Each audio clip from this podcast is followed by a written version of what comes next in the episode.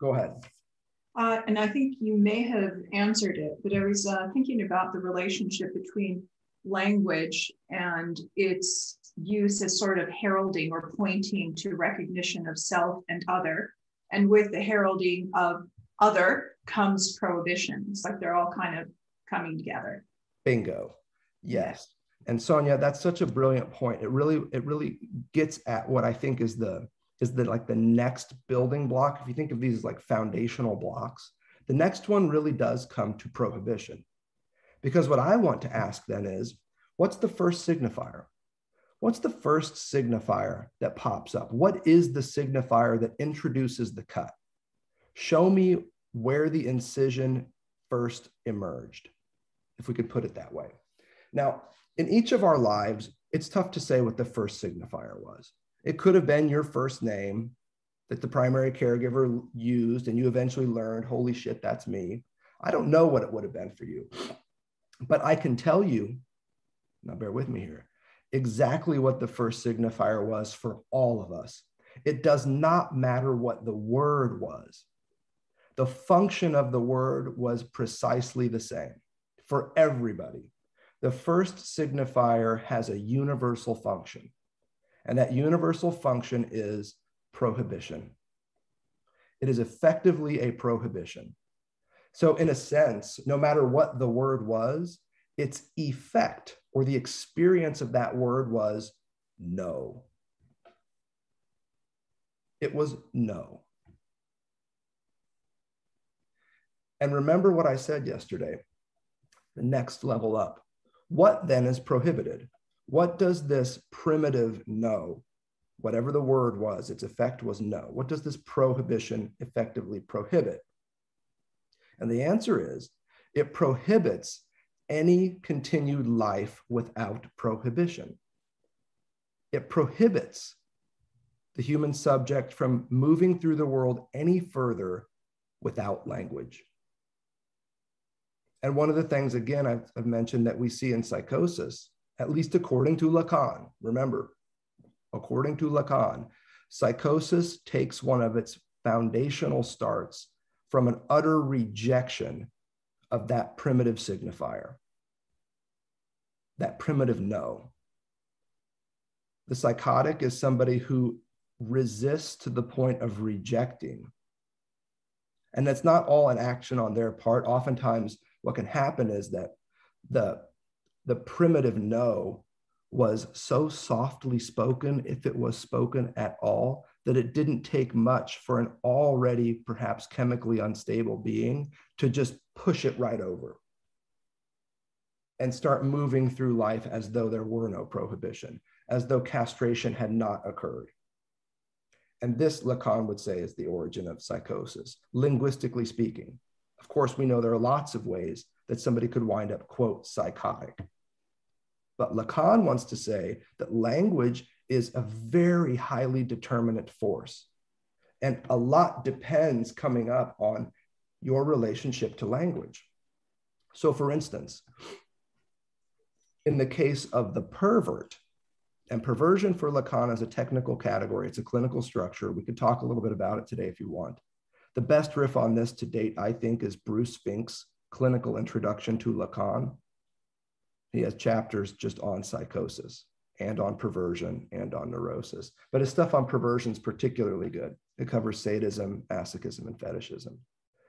In the case of the pervert, you can oftentimes see that the quote, no was pronounced just a little bit louder than it was for the psychotic but not as regularly enough, not as consistently enough as to allow the law as a structure of prohibition to set in, which is why the pervert always lives out highly intensified relationships to the law. You see, that's the nature of sadism and masochism, according to Lacan. Don't forget, this is all according to Lacan. The masochist does not get off on being hurt. What they get off on is being told in language how bad of a girl they've been. What they get off on is being shown the instrument that is about to inflict pain on them. What they get off on, in other words, is a highly intensified expression of the law, of prohibition. You deserve this, don't you? This is about to happen to you because you've been very bad. And they experience jouissance. This is an intensification of the no that was only slightly or weakly pronounced when they were coming up. Similarly, the sadist, they don't get off on hurting others. That's the red herring. That's the trap, Lacan says. What they fundamentally get off on is pronouncing the law onto others. So the sadistic judge is not somebody who enjoys playing executioner. The sadistic judge is somebody who says something like, if I had my druthers, I would take you out back and shoot you myself. But we're bound by the law here. So I sentence you to blah, blah, blah, blah, blah. Their enjoyment, the judge's sadistic enjoyment, is at the level of threatening you with extreme violence, at the level of language. The sadist doesn't get off on whipping the masochist. They get off on walking over to the chest of toys, opening the lid, and watching the masochist squirm as they reach inside for an instrument. That's what the sadistic person gets off on. It's an intensified relationship to the law, not about pain. It's about legislation. The masochist enjoys having intense legislative acts imposed upon them, not violence, the law. And the sadist enjoys pronouncing these legislative acts. The idea here, though, is that because the original primitive no was very weak as they were growing up, their position in the symbolic as social beings, as structured beings, as contained humans, comfortable humans, consistent humans, requires that they spend much of their sexual life in this case trumping up that no, intensifying that no, making it louder. A way to think about this is just at the level of amplification. Perversion is fundamentally about amplifying the volume of the no that was only weakly heard earlier in life. So the psychotic never heard no. The pervert only heard it weakly and has to spend the rest of their lives in a state of enjoyment trumping up the law. And the neurotic, the quote unquote more, more or less normal person, because normalcy doesn't exactly exist for this school of thought. You can traverse your neurotic symptoms and get past them, but normalcy is not a thing. Normalcy is like an average. Instead of the word normal, we should just use the term usually, Lacan would say. Usually, this is how shit shakes down. That doesn't make you sane. It just means usually. But the neurotic is somebody for whom the no was pronounced coolly, calmly, consistently, in a volume that can be heard, and in a way that can be internalized as law.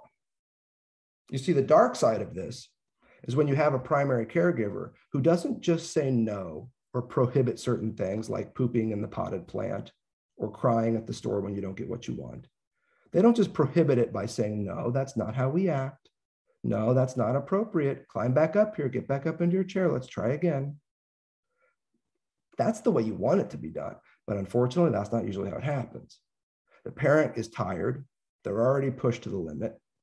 The child pops off is having a moment, and the parent raises their voice, perhaps even uttering a threat. If you don't get back up into this chair right now and finish your dinner, they may even slam their hand on the table and say, That's it.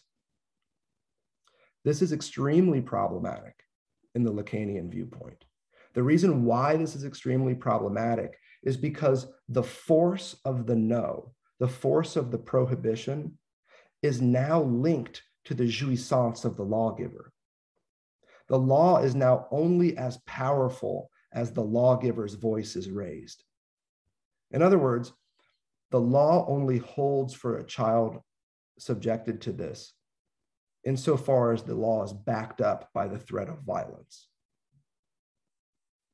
And you can see that this is a normal thing that occurs if you allow me a little bit of social theory here by the fact that most people don't commit crimes because they don't want to do the time, not because they're against the committing of the crime. And I'll admit it myself. If I had my way, I would drive 95 miles per hour everywhere, like straight up, like down the city streets of San Francisco, 95 miles per hour. I just, I don't care. I'm a good enough driver. I'm pretty sure I could get it done. My ego tells me we're cool.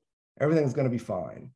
The reason why I don't is because I don't want to get arrested. I don't want to get caught. I don't want to get pulled over.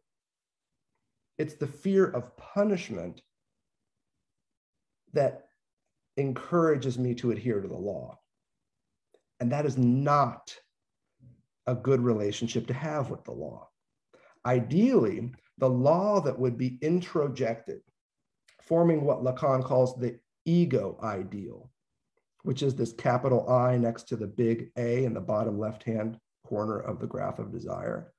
Ideally, the law that would be internalized and brought in, introjected, absorbed, and accepted would not be tied to the anger or the threat of the lawgiver or the law keeper or the fear of punishment. It would be because it's simply a reasonable law. I don't drive 95 because it's not safe, because if everybody drove 95 miles per hour, San Francisco would be even more of a mess than it currently is. That's a more appropriate relationship with the law. Because take note here if the force of the law is only strong insofar as it is backed up by the threat of violence from the lawgiver, that's a bad law. Is a quick and dirty way to put this. Ideally, the law on its own could stand without the need for the threat of violence by a lawgiver. And because this can get a little bit abstract, let me just throw some examples your way. So, when I was growing up, I was always watching a lot of Westerns. I loved Westerns. And the theme always seemed to be the same to me.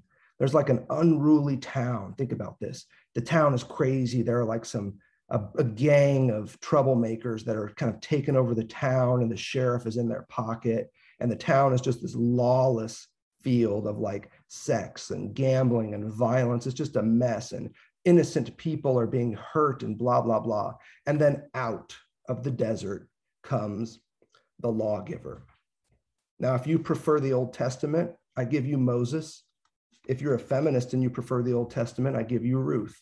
The lawgiver arrives, enters the lawless town, and regulates that shit, unfortunately, usually by way of violence. But nevertheless, organizes and mobilizes the innocent people in a way that allows them to fight back, get a new sheriff in town, kick the gang out, whatever the case goes on, establishing law and order in a previously lawless town. Now, to clarify what I'm getting at here, I want to really emphasize what happens next. The lawgiver never stays. Just as, and it's usually a he, stumbles in from the desert, once the town is settled, legislated, with a good sheriff in place, the lawgiver always leaves. That's the point. The test of the law is not through the barrel of a gun. The test of the law is how well it fares after the gun has left town, when there is no gun. And that's ideally how the law would work here you shouldn't need to have somebody telling you that you're a bad boy or a bad girl. And I'm not saying that you should be doing that yourself either. You shouldn't be telling yourself that. Think about the, the cycles of guilt and redemption that we go through around eating and exercising. And notice also the way that you eat too much and you feel this intense discomfort. That's jouissance. And then to make up for it, to punish yourself for that, You work out extra hard the next day and feel a different type of hurt, the strain of the muscle, another kind of jouissance. Here, what you see is you regulating your feelings of guilt or acceptance based on the infliction of pain, in this case, from you to yourself. That is not a good relationship to the no, to prohibition, to the law. A good no is a no that was pronounced coolly, calmly, and collectedly. And in a way that sticks with you as a signifier without need for the lawgiver or the pronouncer of that no to still be around. There's a reason why you still don't you don't still live with your parents. And if you do, that's cool too. But the reason why you're able to do that is because you've internalized all the great no's. And you're ready to get by without the actual lawgiver. Sometimes you still need that assistance, right? You're a grown ass human, but you still call your primary caregiver and be like, yo, I got a question, man. I got a real situation that requires your old ass wisdom. That kind of stuff. So the point here is remember that this no can be pronounced with different levels of intensity, different levels of consistency. And depending on how it's pronounced and how this thing unfolds, you're going to have a different type of human subject. In Lacanian psychoanalysis, there are only three types neurotic, pervert, and psychotic. You can be one of these three. Each of them, of course, has lots of different subtypes, but these are the main clinical structures. And each one of them is, again, determined not exclusively, but at least essentially, Lacan would say, by the child's relationship to language coming up. The psychotic didn't hear no. The pervert didn't hear it loud enough. The neurotic usually heard it just enough, but unfortunately, sometimes with a little tinge of violence. I don't know anybody who falls outside of those three categories. But don't forget, this is just a performance. I'm telling you about Lacan. I'm not that kind of doctor. This is just a lay person on the street telling you I've never met anybody who I think is other than neurotic, psychotic, or perverse. Dr. McCormick? Yeah, go ahead. Uh, yesterday, you said that we hadn't quite gotten to the domain of the paternal. So, is this sort of law all within the domain of the maternal? Did you say paternal with a P? Yeah. Um, well, is you said we hadn't gotten to the paternal yeah. yesterday, so we're still in the maternal. Mm-mm.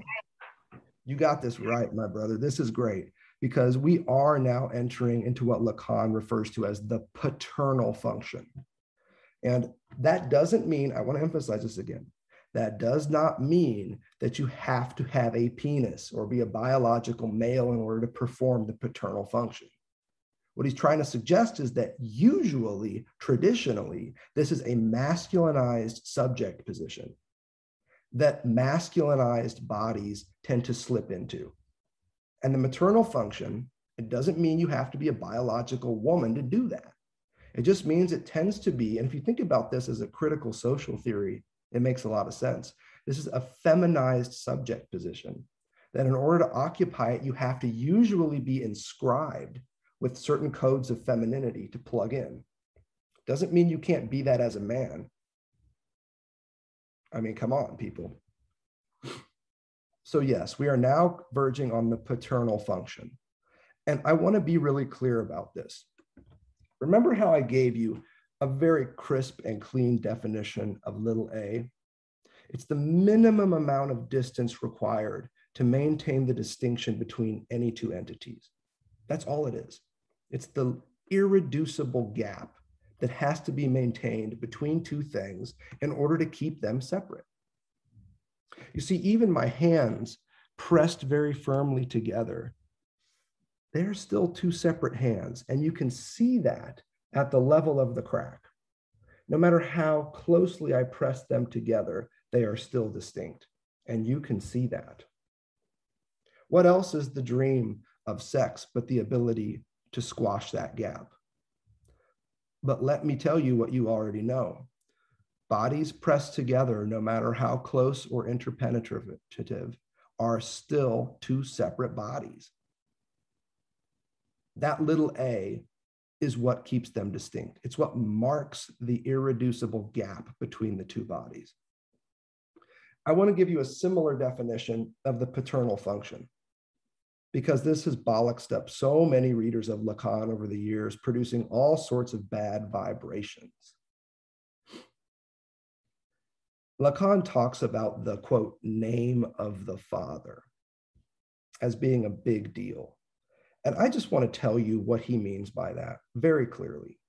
The name of the Father is the no of the Father. And the reason why I say that is because you have to remember you're reading this in English. Lacan worked all this out in French.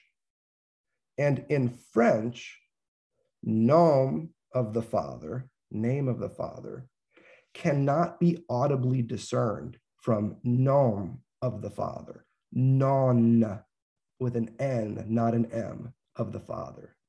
Whenever he says name of the Father, whenever he says that, the French listener hears simultaneously name of the Father and no of the Father. The paternal function is prohibition, it is the no. The utterance that marks the paternal function is a prohibitive utterance.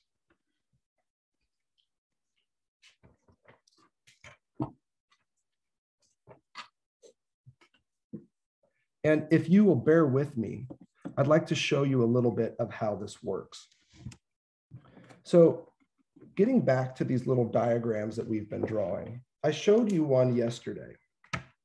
And in this diagram, you had the maternal function related to the child. And then you had this imaginary object. And you recall how this went. The child has desire for the maternal function, or in this case, the primary caregiver. But they realize that this primary caregiver is also interested in other stuff car keys, perhaps the phone. And so the child thinks, well, if I can secure this imaginary object for myself, then I will be able to attend to have the maternal figure attend to me. So it's this kind of pre Oedipal, highly imaginative move where the child figures if they can align themselves with whatever else mommy or daddy is interested in, they will in turn be able to satisfy their desire for mommy or daddy's affection. Is that clear so far? Okay.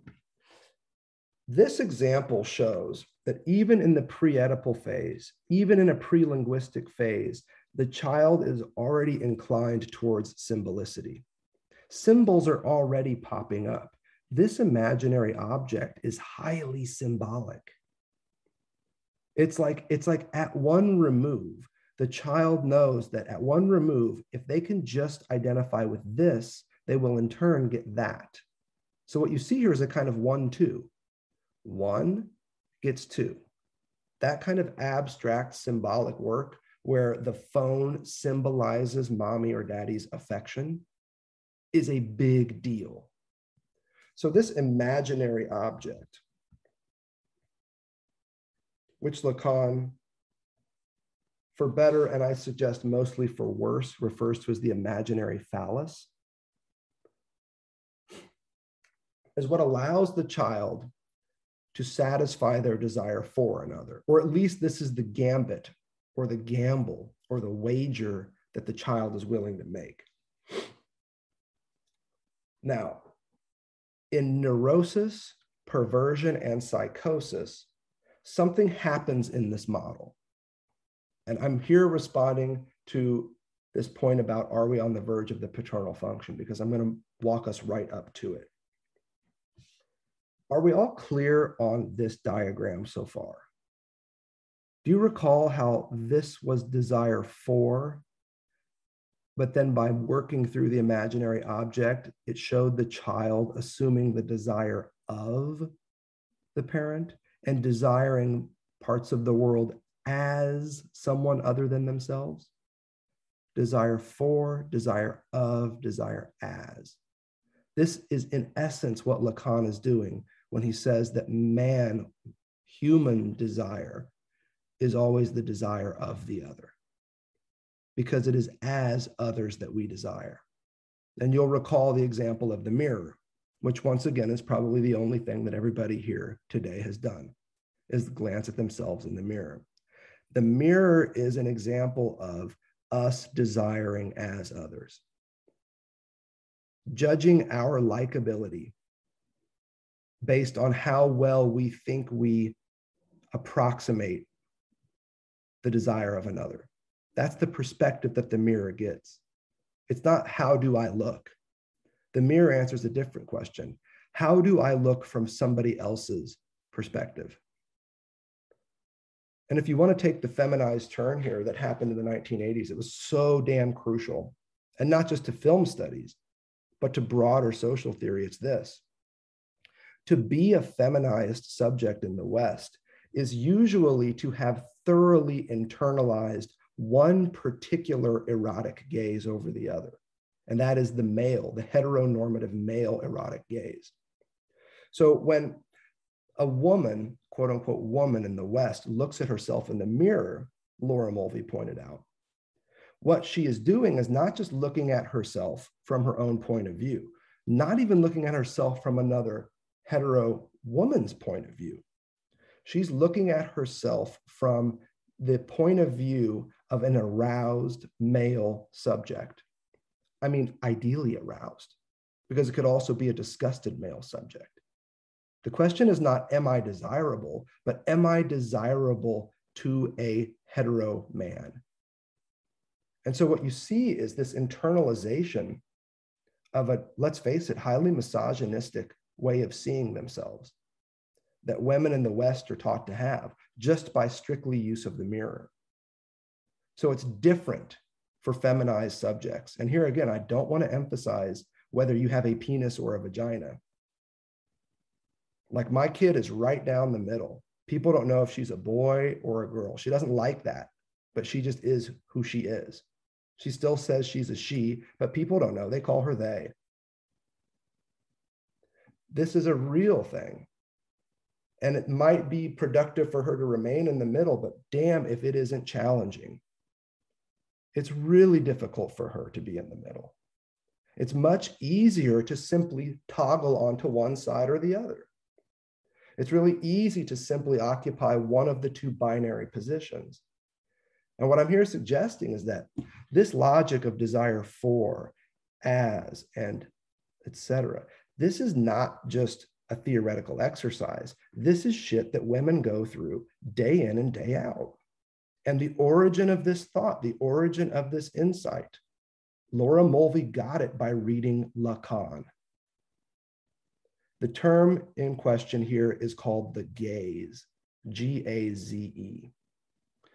The gaze is always there.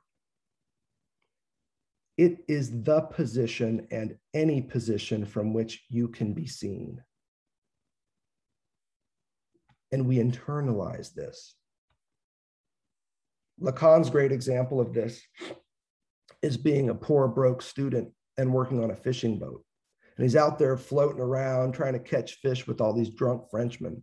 And he says, one of the Frenchmen turns to him and says, You see that tuna can out there? And Lacan says, No, I don't. And the Frenchman laughs. well, it sees you. And Lacan says, ah, that's how the gaze works. Even and especially when you don't see it, it sees you. You know who else internalized that idea and gave us the greatest theory of the prison system that the modern world has yet to see? Foucault and his theory of the panopticon which actually got internalized into the very structure of modern prison systems. This is the logic of the two way mirror. The logic of the two way mirror is you don't know if there's anybody behind there watching you. But the very fact that there could be someone watching you from that perspective causes you to behave well. Prison systems loved this because it meant they needed less guards. They realized that in order to keep prisoners in line, it was more cost effective and more effective generally to simply have a tower with a mirrored exterior than to actually have a physical guard there armed, even pointing a gun at the, at the subject. My friend Mark Andrejevic refers to this as the work of being watched. The work that we do to maintain ourselves and our relationships as though they're being watched. This is also directly derived from Lacanian psychoanalysis. So think of what's happening here today as the Karate Kid on fast forward. You don't know why I'm asking you to paint the fence. You don't know why I'm asking you to wash the car. And you might not ever figure it out either. But what I'm trying to do here in this moment is to show you that the foundations, these building blocks of Lacanian psychoanalysis that I'm giving you, prop up a whole hell of a lot of social thought and social critique. This isn't just about how the child is introduced to language and prohibition and the like. Nah, this isn't just about desire for, of, and as. This is about what happened to you when you became a quote woman. This is what happened to your patient when they followed the similar path. Lacan is never just popping off, even and especially when it sounds like he is. Those are usually when he's making the most profound points, clinical points about how to do this stuff. So here we are. With that said, and with this in front of us, are you clear enough with this basic model for us to start taking it apart and adding things to it? Good. Any questions so far? Before we hop to the paternal function, can you just take a minute to talk more about how the real relates to the longing for the maternal body? Mm. Yeah.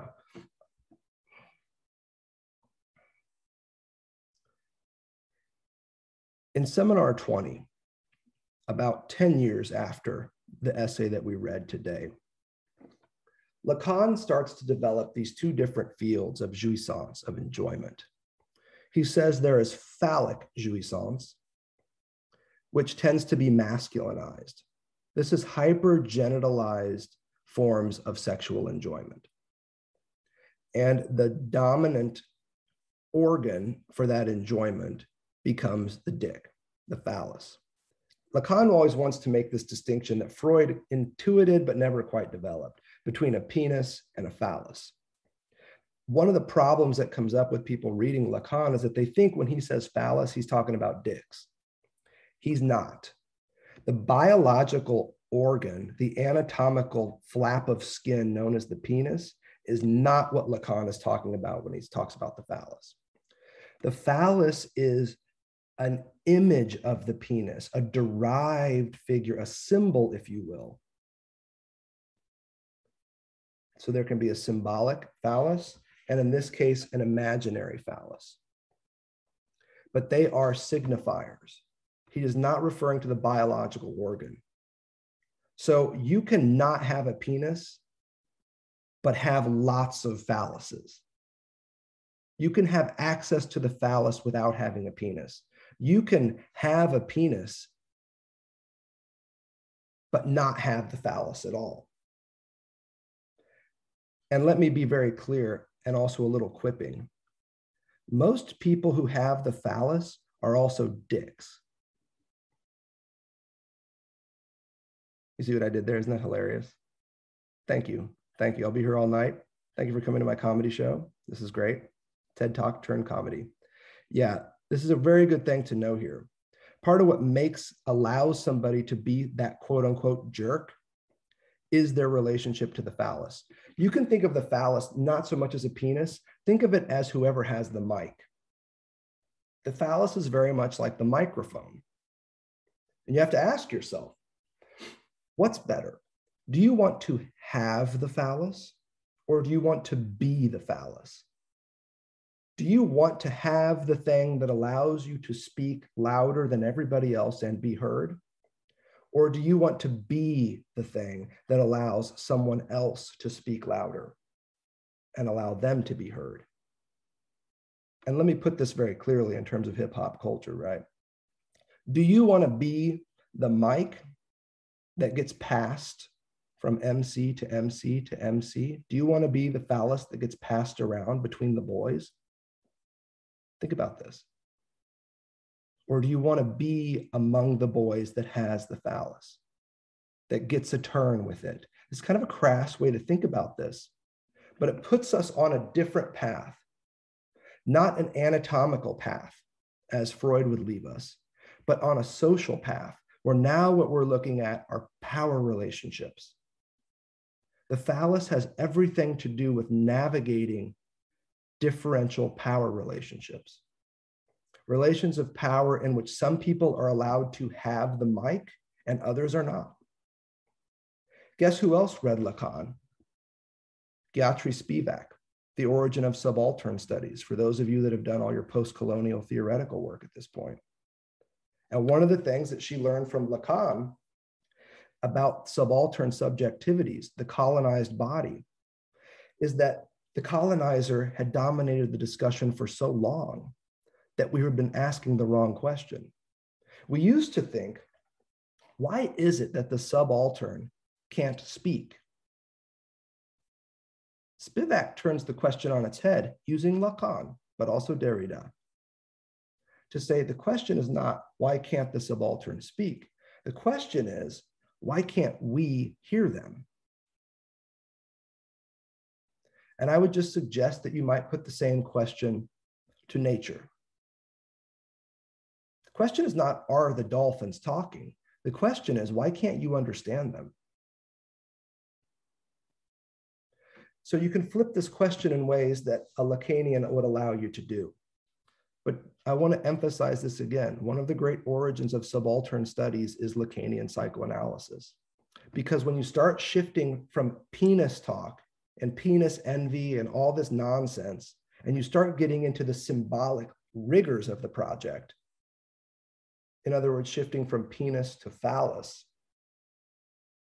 Now you're starting to talk about something more interesting social relations, relations of power, relations of authority, domination, colonialism. Don't forget that one of the best Lacanians the 20th century ever saw was Fanon. Did you know that? people are finally tuned into the fact that he was also a practicing Lacanian psychoanalyst. And his job as an analyst was to analyze subaltern subjectivities. And he said Lacanian psychoanalysis needed a serious tune up in order to be able to work for the subaltern subject. Mm-hmm. Frantz Fanon one of the great Lacanians of the world. You can even read his case notes now. They're out. It's pretty interesting. I predict in about five years that that field of, of scholarship is going to be popping. It's already starting to, um, but it's pretty terrific what's happening with Lacan and African studies. Anyway, I digress. Hillary asked a question about the maternal function, about this identification with mother as wholeness. I would just suggest that woman's body is oftentimes figured as another uteromorphic space and not too far removed from the uterus itself. It's partly for that reason. There's also something highly misogynistic, though, that has happened along the way. For woman to appear in public in the West, she's usually been represented as one of four figures, each of which is determined by a maladaptive uterus. So, for instance, for a woman to appear in public, she was oftentimes figured as a whore, prostitute. That was one of the big four. Now, woman in public that you would see back in the day, I'm talking hundreds of years ago, if she was out in the street without a man, you'd be like hooker. That was the assumption.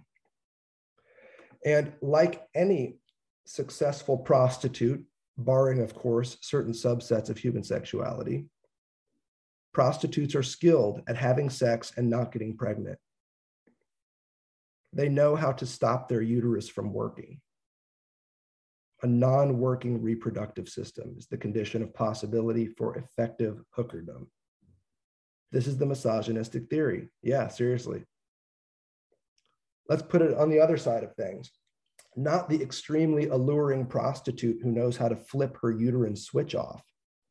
Put us on the other end. The witch. Now, what you know about witches Witches are old, covered with blemishes. They've got canes and gnarly hands. Witches are typically depicted as crones. A crone.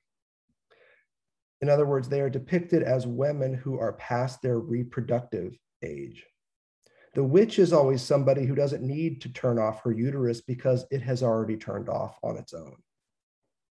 The witch is out there working it through, casting spells, meeting up with people, visiting courts and the like. Think of this fantasy, these myths of witches. It's a total stereotype, too, by the way. Witches can be other things, too. But the stereotype, the Disney depiction of the witch is always as someone who couldn't get pregnant if she tried. Menopause.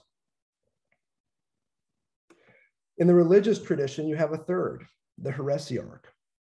This was the woman in the history of Christianity in particular who wanted to be a leader in the church. Call her Joan of Arc, if you will. You'll note that women were allowed leadership in the Christian church, but only insofar as they remain virgins. Here is the figure of the nun. Now, the church is less of a, an authoritative force today than it was a thousand years ago.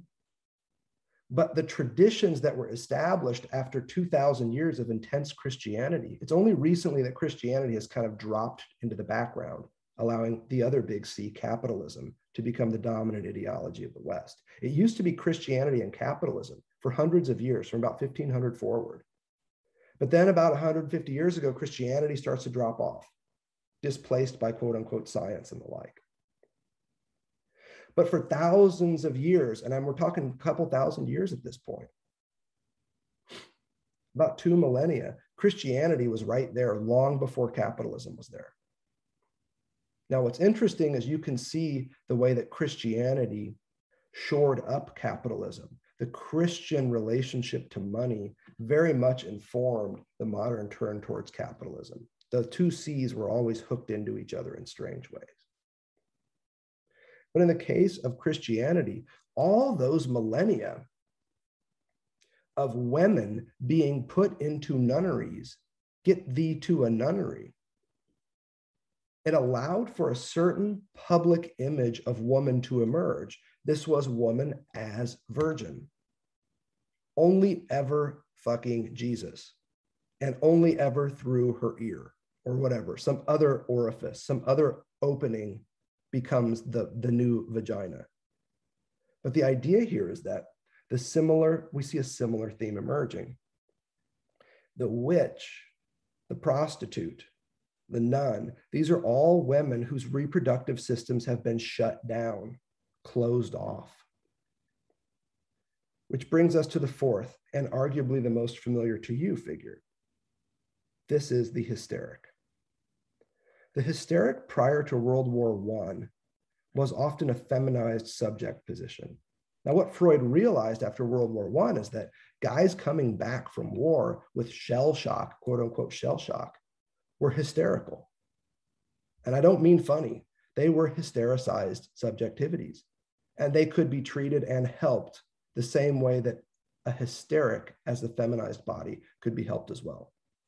But prior to that point, from really Aristotle forward, there was this idea. Now, Aristotle, come on, people, that's over 2,000 years ago.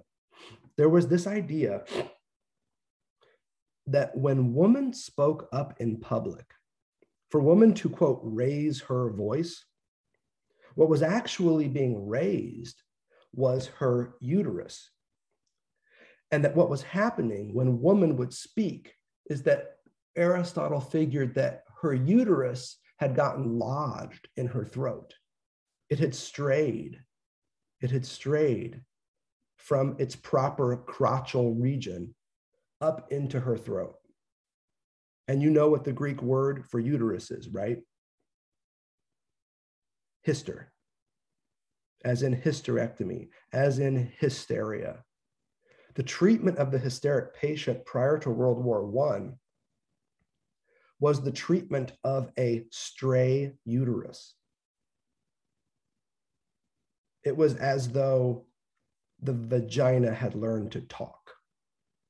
And that was the treatment.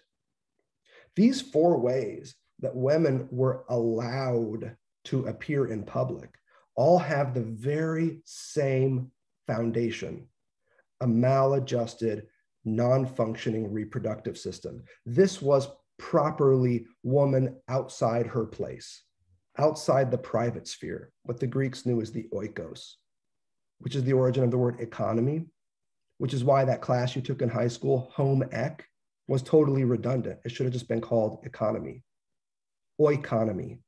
The oikos gives us economy. It was originally the study of private home life and the types of reproduction that occur there at the level of food maintenance, at the level of slave maintenance. Greeks had slaves, democracy and all, but also primarily at the level of reproduction, the reproduction of life this was all the purview of woman in antiquity, and it carried forward. So, for woman to stray from the private sphere, the home oikos, out into public, something was going to be mixed up. That subject position couldn't even appear in what Lacan would call the field of phallic jouissance. Woman always occurred in some other place, some place beyond the masculinized world of publicity of the public sphere. So for her to show up was to show up as this kind of anomalous being, unlike any woman that you had ever experienced. Because the women that the man would have experienced back then would have been sisters destined to become mothers, mothers destined to become grandmothers. It was all premised on reproduction, on this uterine experience that was properly woman's experience. So now you can start crunching this into different cultural traditions where menstruating women, anything that signals femininity, anything that signals reproduction, involves them being cast out, shoved aside, pushed into this other field as I kind of push beyond the frame of my screen to kind of show you this other space that can no longer be seen. In seminar 20, Lacan calls this not phallic jouissance, but other jouissance, something different, something beyond.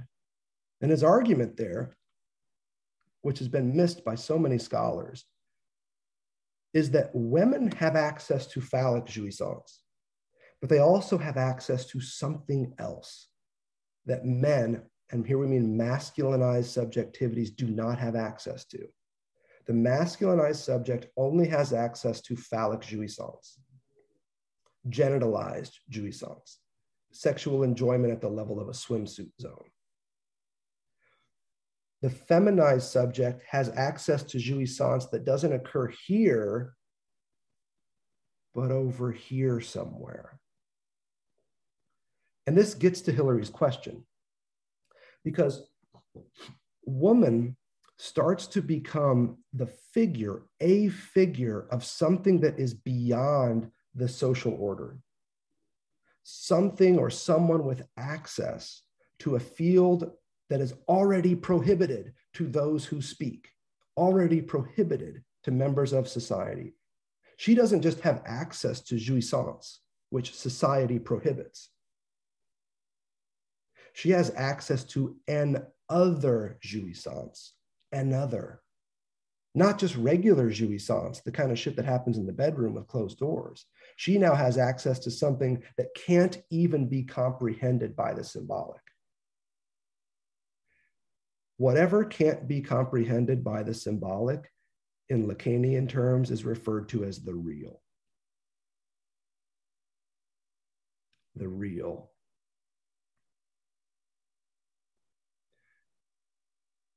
This is how feminized subjectivity, especially at the level of jouissance, oftentimes gets hooked into the real, even if only in a fantastical way, even if only at the level of the imaginary. In other words, you can have an imaginary real. An imaginary real is like some horrific shit that happened to you in your dream last night. The horrific, traumatic imaginary real first appears on the scene in the dream of Irma's injection. If you'll recall, this is one of the defining dreams that Freud works out in the interpretation of dreams. He calls Irma over to the window. She'd been complaining of some issues. He opens her mouth, looks in the back of her mouth, in the back of her throat, effectively seeing an oral vagina back there, and sees all of these curly turbinal bone like structures, like a nose that had decomposed into the back of her mouth. The history of this is fascinating. It gets back to Emma Eckstein and the origins of psychoanalysis, one of the first patients to ever be treated with psychoanalysis, and her near death hemorrhages again and again because of some botched ass nasal surgery that Fliess performed at Freud's behest. But as Freud works through his own self analysis of this dream, he keeps coming back to this horrible imaginary real, this image that he had that made his dream a nightmare of this woman with a decomposed throat, a decomposed nose and mouth. So, what I want to suggest here is that the figure of femininity that Hillary points us to it doesn't mean that that's the real. It can be a fantasy of the real. It can be part and parcel of, in other words, the imaginary. There are ways that woman has been fantasized as a mystical being with access to some sort of uterine sphere that nobody can fully understand. That's different from Lacan conceptualizing this. The fantasy that we oftentimes see, well, I see it all the time. I live in San Francisco, right by the women's building. If you know this area in the mission, it's a huge building that's just painted with mystical dreams of femininity. And one of the pinnacle pictures at the top of the women's building is of a woman stand, sitting there um, cross legged in a kind of like meditative pose with a translucent uterus with a baby in it. And she's like radiating this light, this kind of mysticism around reproductive life and on woman's ability to do that. To the extent that that approaches horror, the grotesquerie of woman's anatomy, you might have something like an imaginary real. So I want to suggest that it's a little more nuanced than just saying woman occupies or has access to the real. I want to suggest that that in and of itself can be a fantasy. What else is going to the mountains backpacking where you know there are rattlesnakes and that you could possibly die,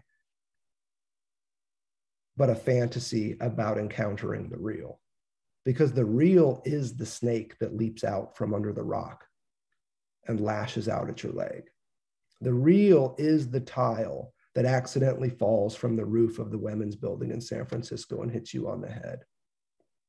The real, as Lacan once put it, is the knock at the door that wakes you from the dream.